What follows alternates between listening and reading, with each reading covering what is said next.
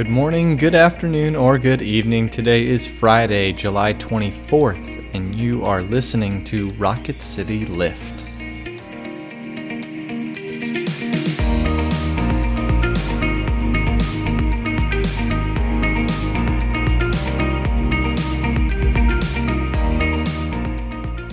Today's episode is a previous recording from March 27th. We will be back with new episodes on August 10th. Hi, all. We are glad that you are back with Rocket City Lift. I'm Brett Goodeman. And I'm Tara Bulger. And we're glad you're here with us on this finally Friday. We're going to jump right into it with our prayer. Friends, let us pray. We give you thanks, Lord God, for all the ways that you bless our lives for the beauty and abundance of nature, for the love of family and friends, for the joy of knowing you and hearing your word. Send your spirit during this time so that we might dream your dreams and see visions of the world as you created it to be. Guide our thoughts and actions and words and bring us closer to you so that we might do your will and dwell with you forever. Amen. Amen. And our scripture passage is Ephesians chapter 4, verse 25 through chapter 5, verse 2. Please listen for a word from God. So then, putting away falsehood, let all of us speak the truth to our neighbors, for we are members of one another. Be angry, but do not sin. Do not let the sun go down on your anger, and do not make room for the devil. Thieves must give up stealing. Rather, let them labor and work honestly with their own hands, so as to have something to share with the needy. Let no evil talk come out of your mouths, but only what is useful for building up, as there is need, so that your words may give grace to those who hear. And do not grieve the Holy Spirit of God, with which you are marked with a seal for the day of redemption. Put away from you all bitterness and wrath and anger and wrangling and slander, together with all malice, and be kind to one another, tender hearted, forgiving one another, as God in Christ has forgiven you. Therefore, be imitators of God as beloved children and live in love as Christ loved us and gave himself up for us, a fragrant offering and sacrifice to God. This is the word of the Lord. Thanks be to God. So, I think um, one of the things that I sometimes don't like about the way we do baptisms in our church, I love that we baptize babies, but you know, you don't remember the promises that are made because you were a baby in mm-hmm. most cases. And so I bring that up because when you baptize someone or when someone joins the church, you say, Will you turn from the ways of sin and evil in the world? And when it talks in this passage about grieving the Holy Spirit, it says, You are marked with a seal for the day of redemption. And when I read that, what I think that means is as Christians, we are called to live as loving and tenderhearted people. And there are things we do with our words that cause pain for the Holy Spirit of God. Hmm. What do you think of when you think of things that might grieve the Holy Spirit?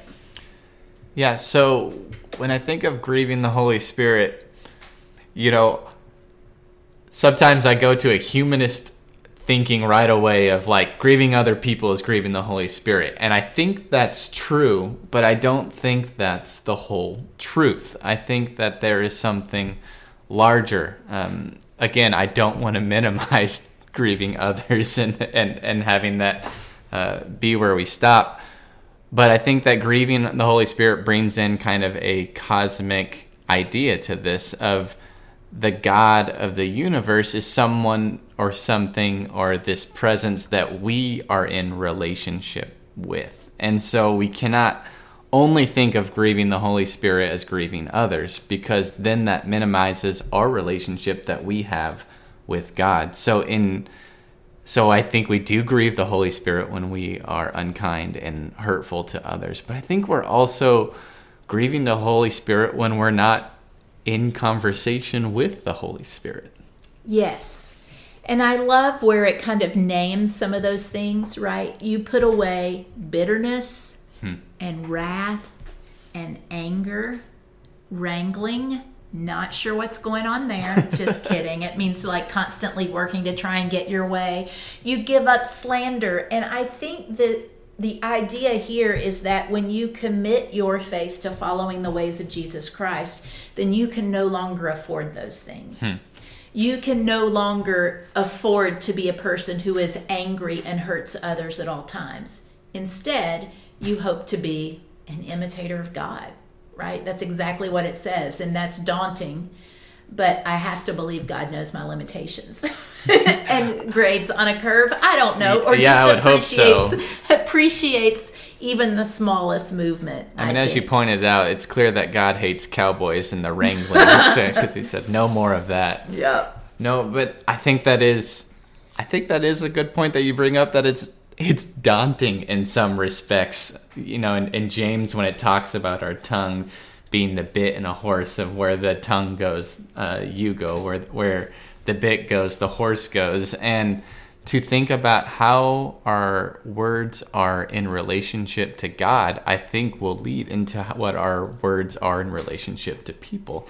And and our relationship with God bleeds into every aspect of our life. And so if we're only focused on being kind to others, but we're not looking at the source of which that grace and kindness and love flows from, then it's going to be what we talked about on an earlier podcast this week of, of cheap love. Yeah. Yep. And there's also this. So I um, was a speech com major in college, and there's this idea Flex. in rhetorical. Yeah, there's this idea in rhetorical studies that words are constitutive, and what that hmm. means is that words actually create reality. And I like that because we are called to show the kingdom of God to the world. And I certainly hope I do that when I help someone, when we're feeding people who are hungry. But I think this is also saying you create the kingdom of God with your words. Hmm.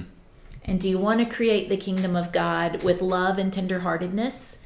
Or are you creating a kingdom that is not of God but is full of anger and vitriol? Um, and I think that's one of the things that uh, happens with some social media, right? Sure. This whole world is created that's just one big angry, you know. Where, where I'm the king of that kingdom, where I am Yes. the, I am the only thing that Yeah. needs to be satisfied. Yeah.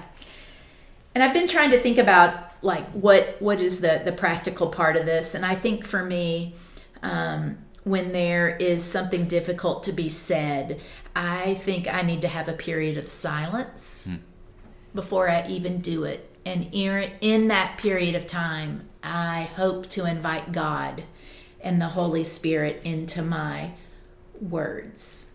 Hard to do. a, ch- a challenge to stop, but I feel like at this moment in our lives, if we ever didn't have time, now is when we have time to stop. Yes, that's exactly right. That's exactly right. Um, I think of it this way, and I'll, I'll just kind of end with this. There, you know, I have two daughters, and so there are times with them where I want to say something really important, and I think a lot about how I'm going to say it. I think about how they are going to hear it. I usually pray about it.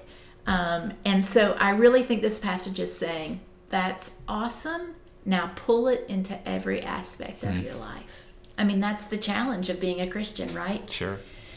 So, the last thing I have for you is a really short quote by the author Rudyard Kipling. And he said, Words are, of course, the most powerful drug used by mankind. Just let, I'm just going to let that sit for a second. That's right. Friends, we thank you for joining us. We pray that you may go out to love and to serve, to be well, to care for yourselves and others, knowing that the grace and love of God is upon you.